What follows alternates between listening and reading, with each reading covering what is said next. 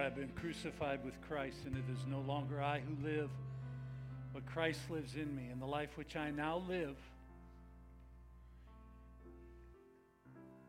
I live by faith in the Son of God, who loved me and delivered himself up for me. Don't ever let me get soft or distracted from that truth, Lord Jesus, I pray.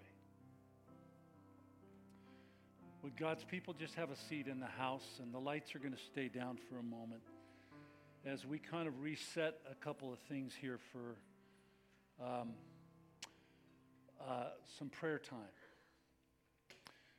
Uh, many of you know this, but some have not heard that on Wednesday of this past week, the, uh, the Butcher family, Brad and Jen and their four kids, um, who were part of Grace Point, um, Brad was a, a, youth pastor here, and some of you have heard the news, but it's uh, nonetheless real and very serious. There was a head on collision that they were involved with on their way to a camping trip. This was their vacation um, at Fort Stevens over on the coast. Many of us have been there. And en route, um, they, um, it was uh, so fast moving and all, but um, five of the six of them were in a motorhome heading there. Brad was coming another way, and the motorhome, um, to avoid going off a cliff and perhaps being the very worst outcome, um, hit head on a, another a vehicle heading eastbound on that stretch of highway not far from Camp 18, if you've been there. Um, and it was a head on collision uh, that resulted in very extensive injuries and um, life flighting uh, three of them to uh, Trauma One at, here in Portland. And um, uh, Jen was one of them. Uh, Hudson, their son, they have three daughters, and um, the driver of the other vehicle were all. Uh, they've all they they all uh, remain alive, but are very badly injured. Um, some of the injuries um, they have been talking about and, and asking prayer for. Jen broke her back and uh, will be at least five to six weeks, I learned just this morning, uh, before she can even have surgery. She's in terrible pain no matter what movement they make, um, and it's a hard road to climb. Uh, Hudson broke eight ribs and broke a collarbone, and just last night complained that he's having difficulty breathing because his lungs were collapsed in the process. The three daughters um, have various injuries, some uh, all broken bones, all very uh, badly injured. And I understand that the driver of the other vehicle uh, pulling a trailer as well, so massive amounts of energy colliding, um, is, uh, is alive and um, looks like he's, he's going to be ma- able to make it. So um, I, I, tell you all that. I did. I assume many of you have heard some of the news, uh, but I received a briefing from Brad just minutes before uh, we. He, he loves Jesus. They love Jesus. This is as close to a Job experience, I think, um, they've ever had.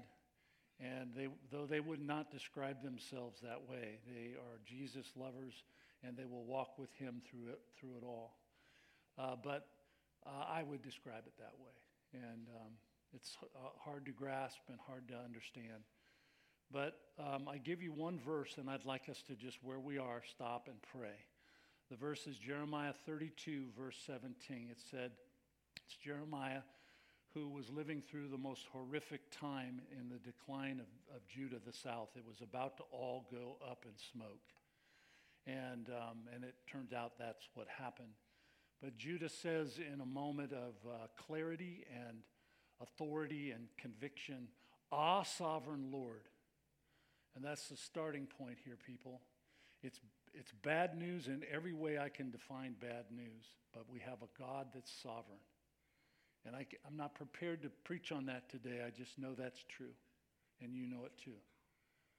So he's sovereign Lord, and Jeremiah adds, um, maker of heaven and earth, which means he's got all the power and all the knowledge he needs to do amazing. And in that spirit, he adds, Nothing is too difficult for you. So, in that spirit, knowing that God is sovereign and all powerful, I'm going to ask Grace Point to really pour out their hearts for the butchers.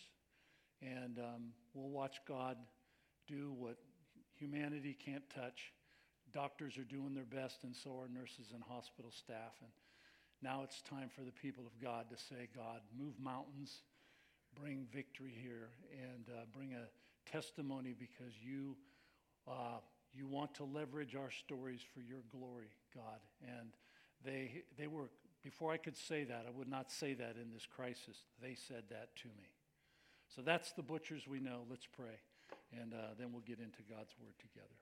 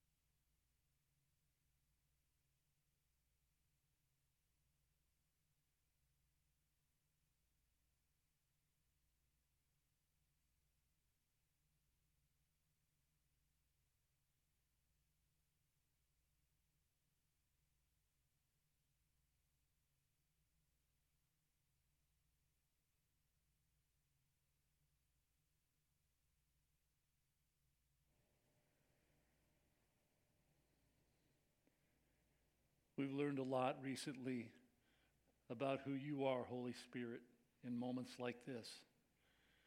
In Romans 8, when it says we don't even have words to pray, you hear our hearts and you pray for us. So, on behalf of the men and women and young people of Grace Point, a family, we pray for some in our family that are suffering greatly, the butchers. And we're not sure what to pray or how to pray. We just know that you know our hearts.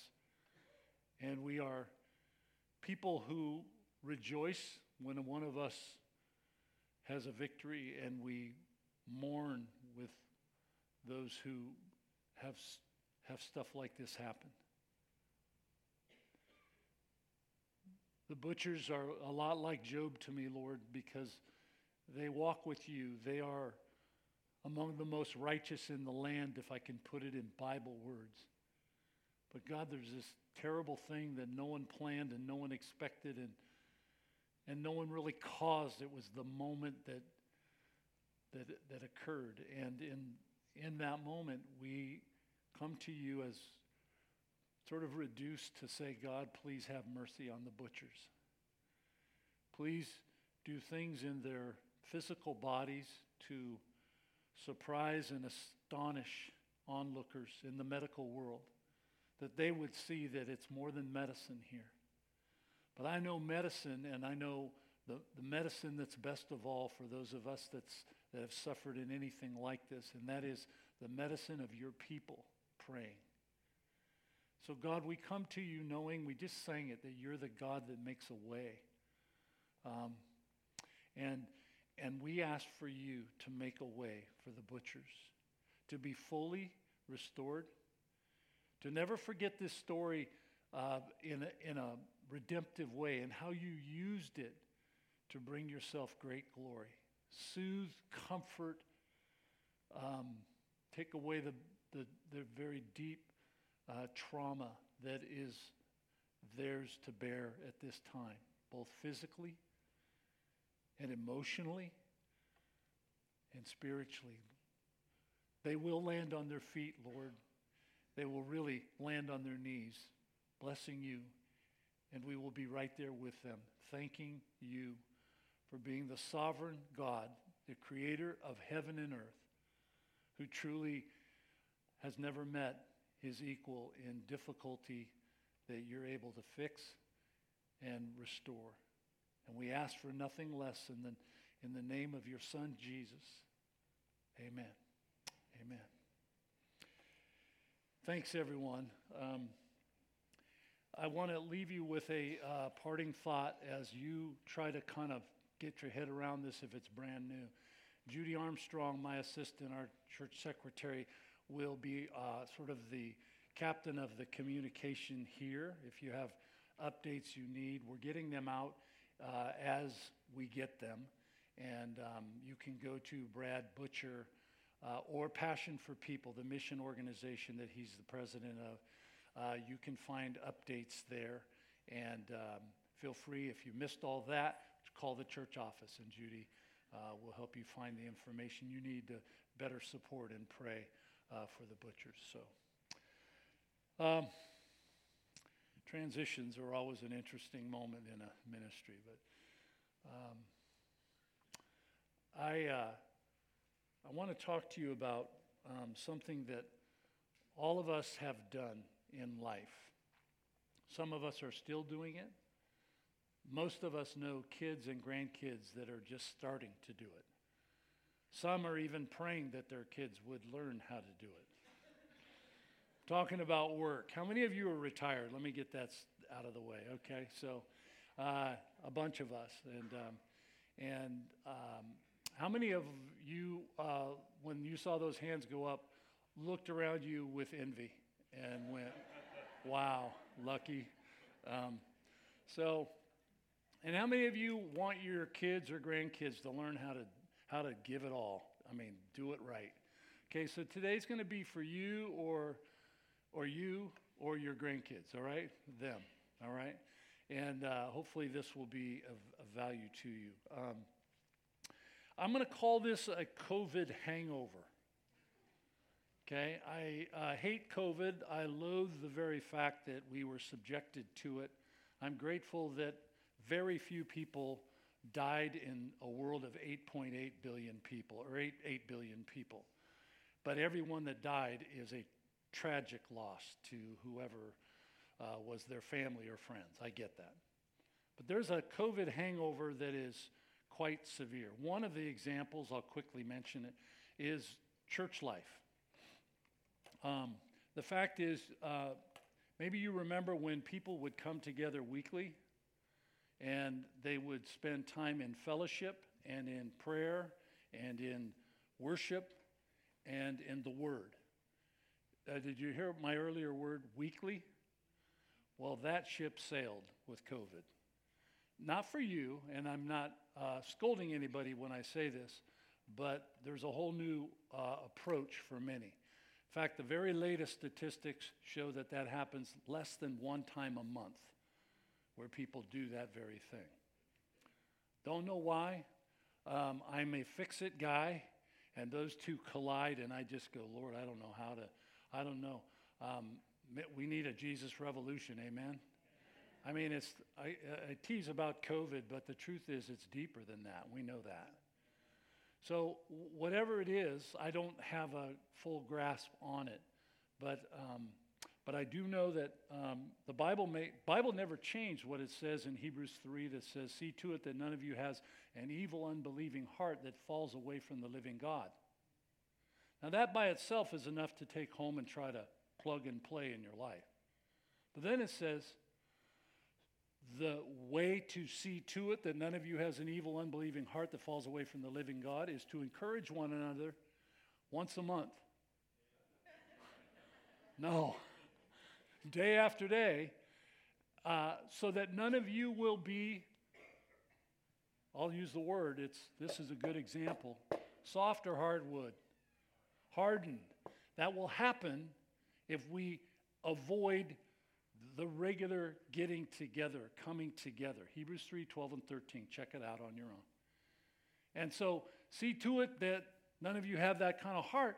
And so the, the, the prescribed antidote in the Bible is come together day after day so that none of you will be hardened by sin's deceitfulness. There's a two word thing you need to talk about at lunch today. How does sin deceive? It means it doesn't come dancing in full view, it slips and slides its way into a habit in your life.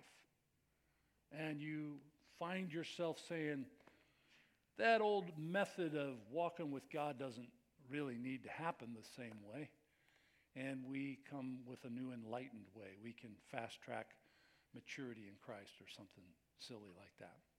So that's an example. But the other example I want to talk about from God's Word in more depth this morning, and I'm going to call it work life. If that first one's worship life, and you, by the way, anything I'm saying here today, I'm not, I'm not scolding anybody. I'm not, I'm not that guy. But I am burdened by these things, and I love conversation. So if you're burdened and you like conversation, give me a call. Let's talk. Let's try to talk about how to increase our times together from, you know, 1.0 to 1.5 times a month or something like that. You know what I mean? So enough of that. Um, but uh, I'm going to call this second one work life. And um, I heard a, a, a, common complaint expressed by a lot. I read quite a bit in the business realm and, and uh, find this to be true in companies that I've never worked for or been around. And then I hear it locally. I hear it from people I know who run businesses. And, um, and I heard an example that I wanted to share with you. It was uh, a situation in this person's business where an employee, as a result of a flagrant um, misconduct, we'll call it, uh, ca- something happened in, in that place and um, it cost a great deal of money to the business. Uh, it was avoidable. It was not just a, ooh, that was a mistake. Didn't mean that. It was pretty careless kind of mistake. In fact, it was so careless that it was described as a termination offense it, according to the previous world order. In other words, I can't afford you. You cost me money. You're here to make me money, said the boss. Right? That's just how business runs. And instead of releasing this person, a very, I'm going to call it gentle, soft reprimand was issued. And when asked why the employer's uh, employee's action was tolerated by the employer, the answer came back if I let them go, who would I get to fill their spot? Translate that through the kind of rank and file of employment, and you have a very low incentive today to, to do anything but fog a mirror to get a job and show up when you feel like it. Because what are they going to do? Let you go? Somehow that will change, and then the day will come when unemployment goes higher and there's fewer jobs, and we know how the economy kind of uh, works out that way. But um, I think for reasons like that, and I'm not assuming they exist in all of our hearts or just little traces of them, but when you don't have to really go all out, you don't necessarily go all out right? I mean, that's just kind of maybe human nature. So, to begin, I want to give you a couple of thoughts on work from the Bible. So, um, I'm going to open my Bible to the very earliest place in Genesis. Um, so, open your Bible there too. Um, and fascinating facts about, let's say, labor in general. All right? Um, did you know that work has existed from the beginning. From the beginning. In fact, the first worker in the Bible is God. That's right. It's God. And, and chapter one, the very first chapter of the Bible, details what God did six of the seven days in that first week. He, he did a lot of work and stayed at it, and then um, these words in chapter 2, they begin chapter 2 actually, um, describe God at the end of the first known, I'm going to call it work week because it was, all right? So look at verse 2 of chapter 2. By the seventh day, God had finished the work. Yes, it's written in the Bible. He had finished the work he had been doing.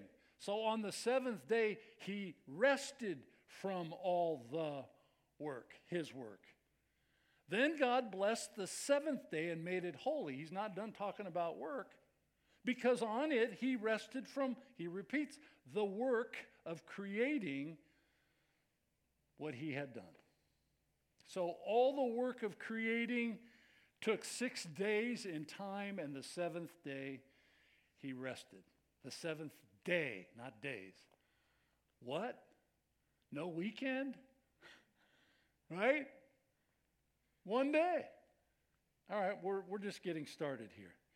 A second fact Adam, who we know to be the first human, he was on this planet alone for a time, still in chapter 2. If you just look across the page, by the way, I need to note this if you're new to the Bible. This is before a cataclysmic event took place in chapter 3. Chapter 2, we like to say in Bible study circles, sin had not entered the world. Chapter 2 said everything was cool, it was all going well. And verse 15 actually describes work. In a perfect world, the Lord God took the man, Adam, and put him in the Garden of Eden to work it and take care of it. Now, some of you are thinking, wait a minute, I thought that didn't happen until later. Oh, it's coming in chapter 3. But work here is not a punishment, work here is a purpose. Adam, you got something to do. Do it, bro. That's God's words to Adam, the one and only human on the planet at that point. Now we're ready for number three. Only after sin happened in chapter 3, in the early part of chapter 3, do we discover this third insight or thought about work as we get started in, in, in this study. Verse 17 of chapter 3 says, This is after sin had entered the world. Uh, verse 6 Woman saw that the fruit of the tree was good for food and pleasing to the eye and desirable for gaining wisdom, so she took it and ate it. She also gave some to her husband who was with her, and he ate it. Sin entered the world. Now, verse 17. To Adam, as a result of sin, God said, Because you listened to your wife, and, and some people like to joke at this point and, and I'm going to go right by this because that's not what it says. It's a full sentence. Because you listened to your wife's bad idea, Adam. She knew and you knew it was not good and it would not go, it would not go well for you.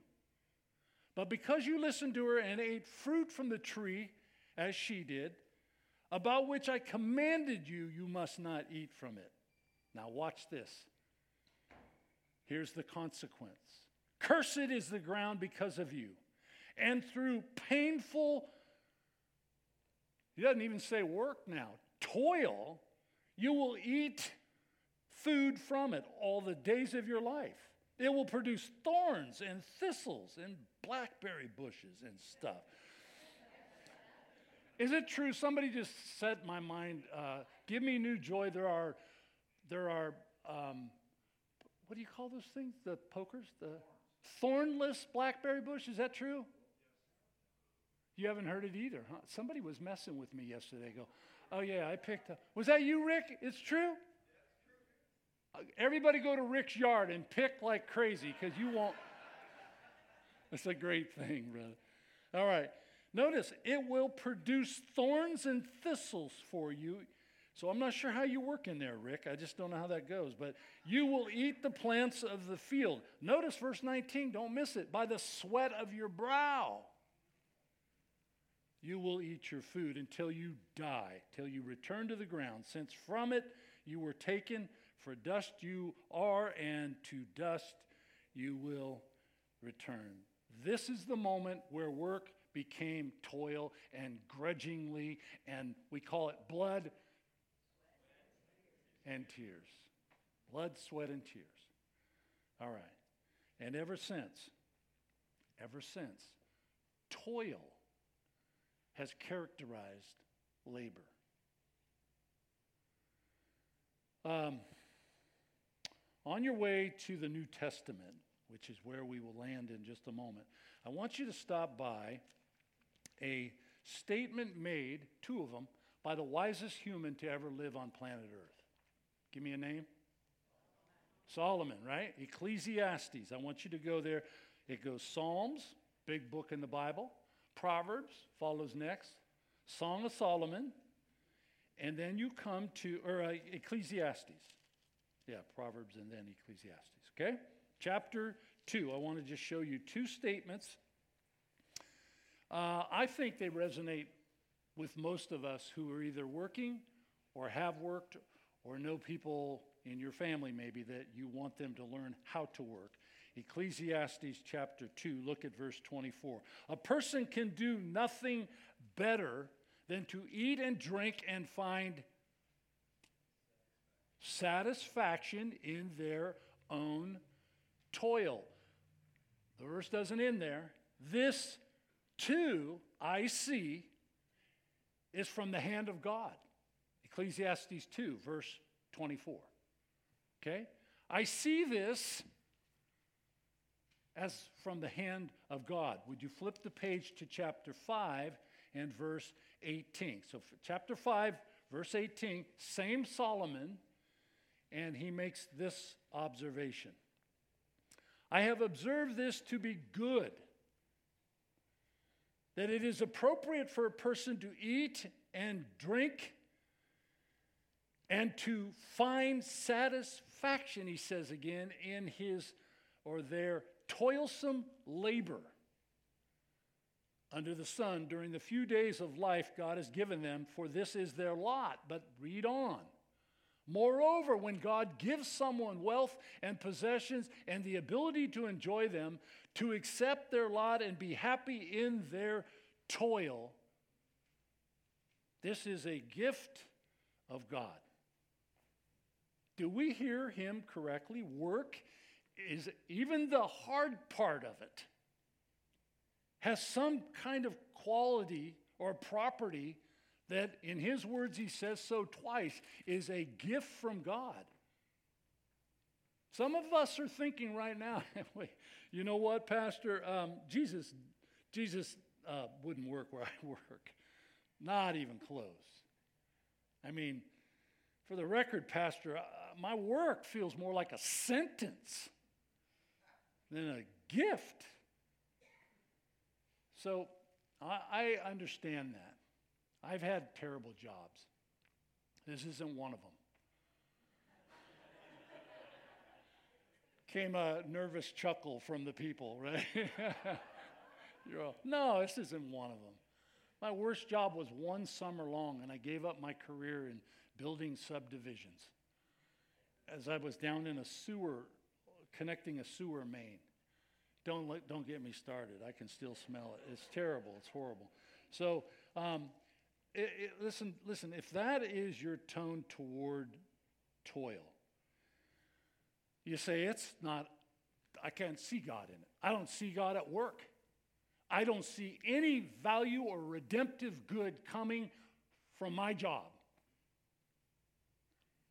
Then the rest of this message is, I think, for you. So go to Ephesians 5 and we'll land it there this morning.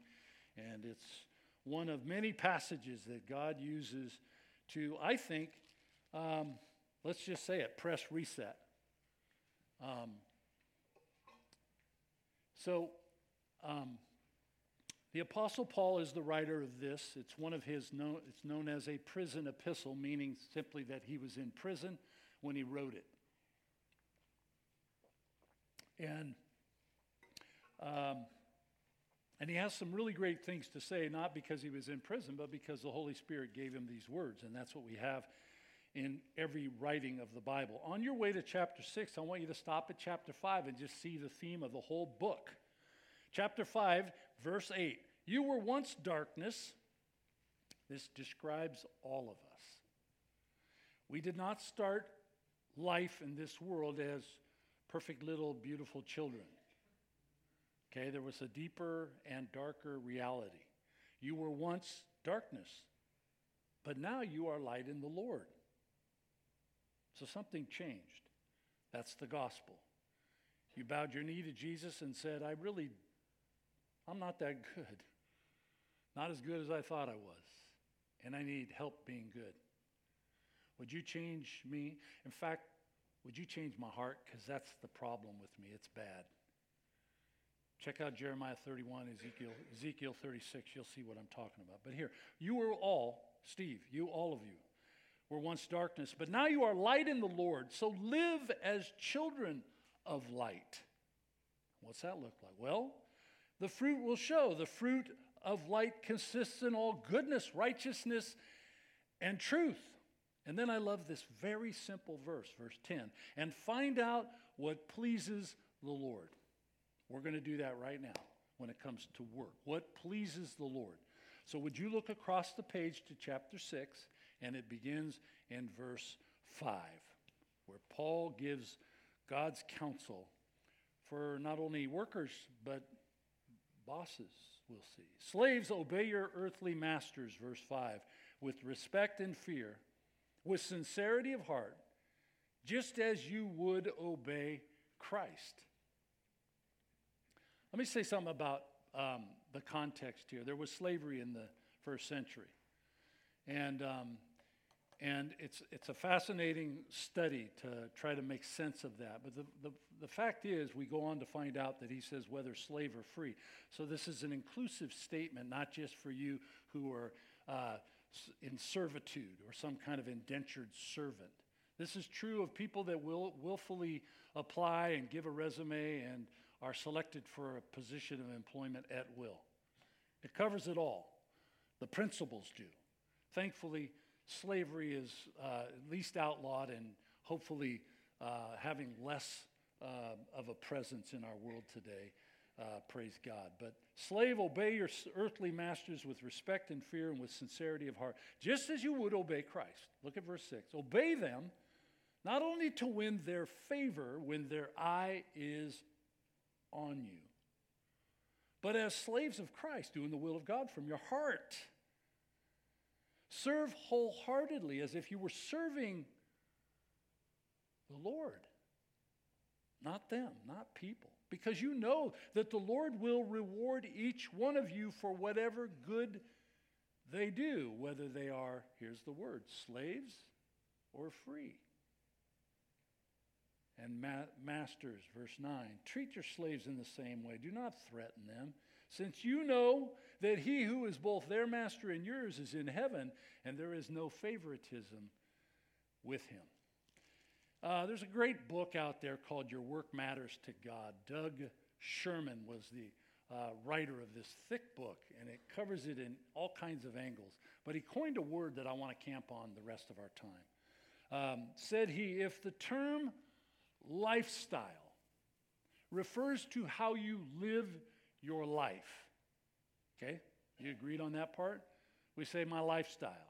It, it's, uh, I go camping a lot. I like camping, my family and I. Okay, so if lifestyle refers to how you typically live your life, work style, the word he coined, has to do with how you typically do your work. So we're going to talk about three quick work style principles. And I think these will work and they're transferable, and I don't know of a setting where they won't make a difference in how we do our work and leave the results to God. Okay? So we've just read several principles for Jesus' people that are meant to shape our, to use Sherman's word, work style. Okay, the first is this work style principle number one work in a way that shows you work for Jesus. Work your job, whatever it is, that shows that you're really, truly working for Jesus. Uh, verse 5 says that. Do it as though you are obeying Jesus. So Jesus is in focus here. Verse 7, even more so. Wholeheartedly as if you were serving the Lord you could switch not people to not your boss. Not the one in charge. There's really another one that's truly in charge. He's known in this passage as the Lord. Notice he says, not showing respect, showing his words in verse 5 fear. He's not afraid of getting a beating in our case today, but a, a healthy kind of um, appreciation. Your boss isn't the bad guy necessarily. And with sincerity of heart, we're told here. Um, and, and I like the word wholehearted. Do you see that? Serving wholeheartedly in verse 7. That's, that's there as a contrast to half heartedly. Have you or somebody you know or somebody you work with ever shown up with a half hearted approach to work? I still have, a, I, I still marvel at a friend of mine that got the ultimate job. And we're all, it's a head turner like, you got that job? And less than a week later, he was horsing around. Uh, he said, Hey, want to get coffee or whatever it was? And I'm like, Bro, aren't you working today? He goes, No, I quit. We went, Why? Why did the boss, like, I don't know what happened. he says, Yeah, the boss didn't, didn't like my plan. And I said, What was your plan? And he says, Well, he, he, um, he corrected me. I showed up at nine, and he says, uh, Bro, we show up at eight. The day work day starts at eight. He goes, Not, not for me, it doesn't.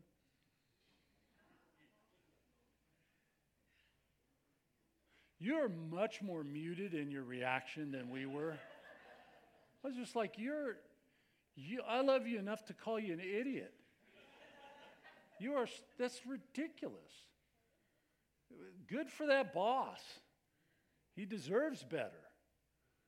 And uh, anyway, so that's half hearted, okay? Um, and this is already, I get it, this is already going too far. When you hear show respect, show some fear, show some sincerity, go all out, put all you've got into it, you're saying, man, no, I, I, you don't know my boss, Pastor. He's terrible or she's terrible. Here's the, here's the reality you're right. I do not know your boss, but I know Jesus. And this is the biggest shift in our thinking that most of us need to make. He says it twice to make sure we get it. I want you to see two sets of words and circle them. He says, just as if you worked for Christ. That's in verse 5. You're to work in your job just as though you were working for Christ. Okay? Not inspired by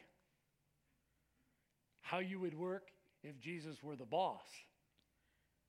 It's not a what would Jesus do. It's you put yourself in a spot where you work as though, just as though, he were your boss. It's a step bigger than that. You see it? You're hearing it? And he says the same thing in verse 7 as if you were serving the Lord. Um, so when we work, it should show. It should show what, what should show? That our real boss, the boss that we are serving, is Jesus. Your boss may not care a twit about Jesus.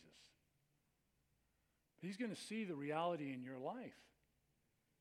He's going to go, Wow, what makes you so, so good? You get here early, you work, you go for it. That's, that's what we're talking about. Here's the second work style principle, okay? Work in a way that shows you have your whole heart in it. We got we touched on this on the wholeheartedly, but he says it more than that. Sincerity of heart. Think about why he keeps coming back to that.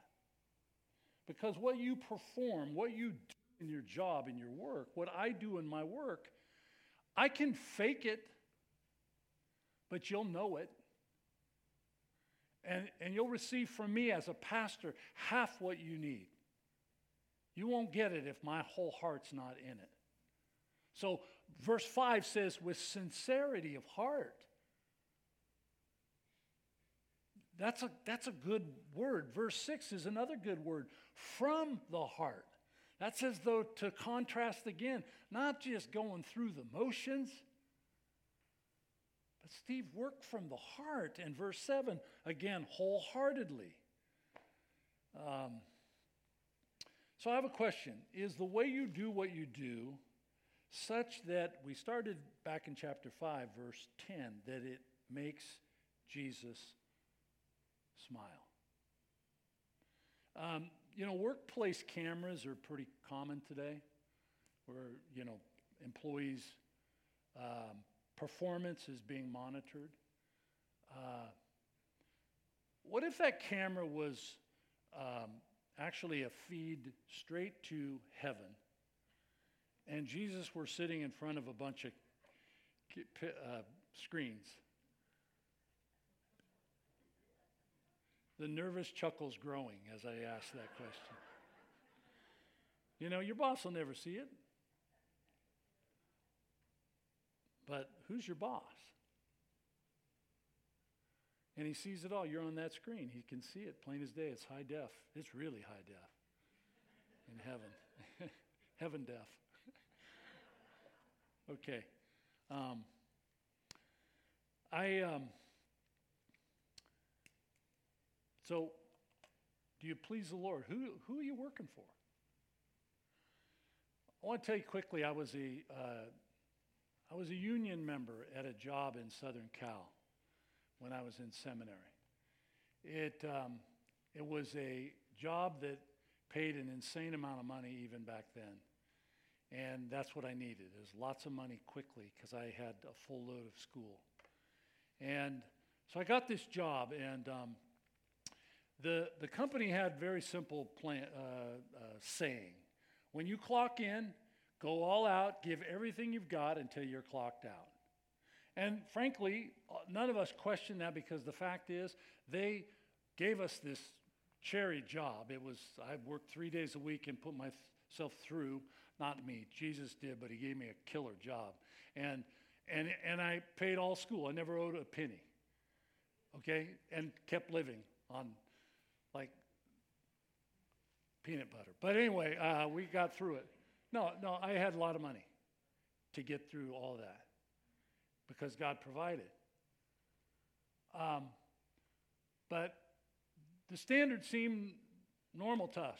Work, go all out, clock in, give us everything you got, and when you clock out, go home and you're, you're dead. You were exhausted. Grocery warehouse. Oh, I, I need to tell you, there's, um, we were union members. So you couldn't work in a shop there without being a union member. It's closed shop, I think they used to call it. And they had a standard as well. The union did. And it was much lower, known to be, and obviously was much lower than the company's standard. It just was. Um, by contrast, if you worked at the union pace, um, your production would be way down, but you'd keep your job. You'd have a job because they set the standard. I could keep my job and um, live happily ever after. The only two things they, the union wouldn't tolerate, and you were terminated in a moment, was sleeping or stealing. Oh, three, fighting. And that worked in some cases because we were a bunch of warehousemen at that time. So, anyway. Um, one day I was called in by a supervisor, and he said to me something to the effect Steve, you need to step it up. They know exactly how much production you're putting out. And, um, and I said to him, I was a lot younger and walking in the flesh at the moment. Uh, but I, I said to this guy, uh, you know what? I'm keeping the standard. It happens to be the union standard. And if that's not acceptable to you, you need to talk to the shop steward.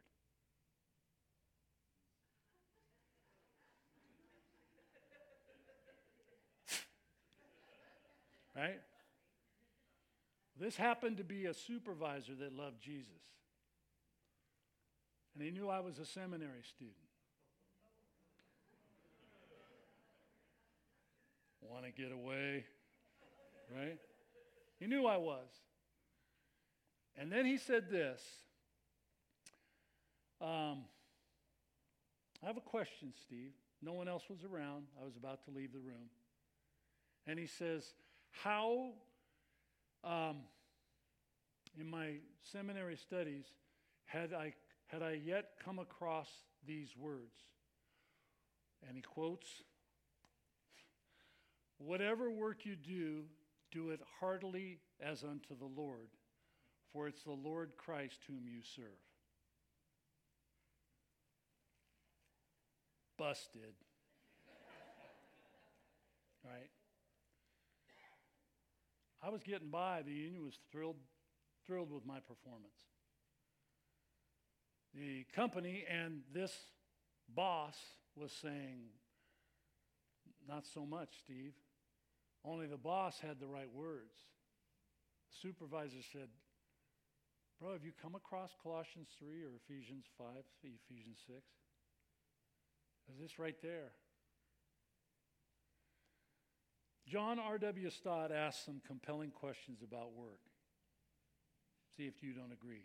Is it possible for teachers to educate children, for doctors to treat patients, and nurses to care for them, for store managers to serve customers, accountants to audit books, and secretaries to type letters as if in each case they were serving Jesus Christ? It's a question. Can the same be said in relation to the many who work labor jobs with tedious routines? And he answers it. Surely the answer is yes. Or else we need to close this book and say it doesn't apply to me. Um, so that takes us to a third principle. Work style principle. Remember, remember, remember that the Lord sees the effort you give in your work, and He will reward it for reward you for it. That's what verse 8 said, because you know the Lord will reward each one of you for whatever, for whatever good you do, whether you are slave or free. That's, that's the day that's coming. Um, this has the sound of Jesus saying, I'm asking you to work as though I'm your boss. So no matter, no matter how it turns out for you now, the day is coming when, in fact, I will reward you then. It could be when we're face to face. I'm not sure we have to wait that long. Somehow the reward is built into this, or verse 8 wouldn't be here. So if you don't get paid well now, they used to call it blue flu in police work when I was studying for criminal justice. Just it's work slowdowns, and they called it blue because they wear blue uniforms. Well, um, if you don't get paid well, that's a tactic that's used by organized labor today. But Jesus says you will get paid well. If you don't get paid vacation, at least as much as you think you should, you will. If you, if you don't get fancy perks, as some do in your company, you're going to get them. Verse 8 keeps saying, if you don't get appreciation, what's better than hearing, well done? Well, well done. As you might expect, um, and I read it already, but verse 9 gives you the other side very quickly because it's in view not only those that work, but those who are their employers or let's call it boss. And here's a single principle for you who are bosses, whoever you might be. Be a good boss. Verse 9 to read it again. Masters, bosses, treat, treat your people in the same way. Don't threaten them. You've got the power, though, like I illustrated at the beginning, not the power you used to have, apparently, because most employees can walk. They can go, I'm out of here. I don't need to listen to you. Don't threaten them, since you know that he who is both their master and yours is in heaven, and there's no favoritism with him. I'm reading in the, the words of verse 9 the golden rule. Isn't that what he's saying? Treat your slaves the way you want to be treated by the one you will answer to. Um, if you want respect, who doesn't? Then show it. If you want excellence, here's, a, here's, a, here's an approach. Some of you are amazing bosses. Model it. Don't just talk it and sit back and have a coffee or something, but you're out there, you're first in, first, and last out at the end of the day. That's what good bosses do. That's, that's what you have to do. If you want your workers to do their best, you need to do your best. And don't forget that you have a boss. That's the wonderful news that is the common denominator, as, as it's been said.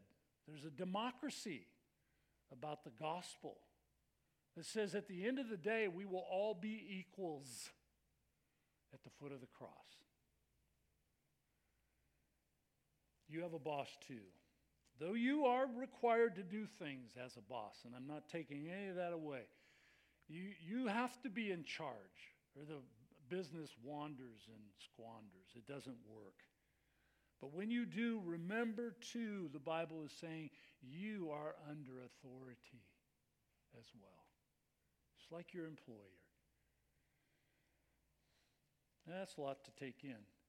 Some of you are breathing a sigh of relief that you're retired again, but and that, that's okay. I get that, but um, there's a takeaway for lots of us when it comes to this, and probably as you're trying to shape the work ethic of a child or a grandchild, there's some great truth here. We have one life, every one of us. and only one life to live. And it's measured by years and months and, and moments for all of us. And many of those days actually are, are spent working, doing a toil or task. So I'm really glad, and I think you are. I, we, did, we didn't go into Colossians 3, but it's, it's an excellent parallel passage to all of this. Um, let's do what we do for the Lord because it's the Lord Christ whom we serve. Can I say something to you, whether you're here in the house or away from us, in your house or some other place? Uh, you can't do this for a sustainable uh, length of time unless you've got something going on inside you. Um, everything we've considered about work is possible, or it wouldn't be there.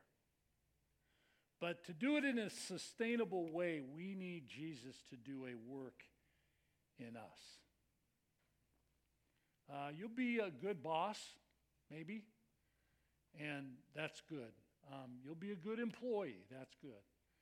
But you want to do it for week in, month in, year in, a career long.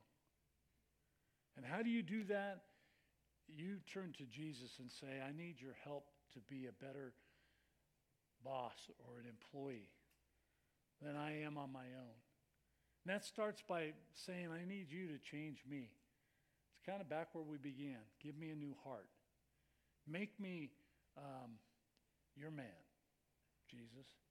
You're a woman. And make me that so that I can be the kind of person that can do this and bring you glory in doing so. Would you bow with me sing our way out this morning? Uh, Jesus, you died for us and you did a job. You carried it on to completion. Um, and you even described this life that we live. He who began a good work in you, that's you beginning the good work in every new person that says, Jesus, I need you to come and live in me. That's the work. That day you show up on the job site. And you do that work. And you'll keep on the job site until the day that you call us home. The work in me you have begun by your grace will be fully done. And so um, I want to ask if you're here in the house or someplace else and you're saying, Wow, you brought it back to me, and I, that's really the good starting point because I'm, I'd try to just learn a new habit as a good guy or gal, but I wanted, I want it to be real in me. And if that's true, you need to surrender to Jesus. That's the gospel. He did a work on the cross, He died for you so that you might have a new heart and live for Him, even on the job, to do the work He's given you to do. If you've never surrendered to Jesus, never turned to the light of the world and said, Put your light in my world, would you do that today? It's just, it's, it's just a moment of faith. I want to start this moment, Jesus, and I surrender. If you're making that prayer right now, I surrender to you. I want to hear from you. I'd love to have you write me, steve at gracepointfamily.com. And let's talk some more about it. We're going to sing a great song, I Surrender.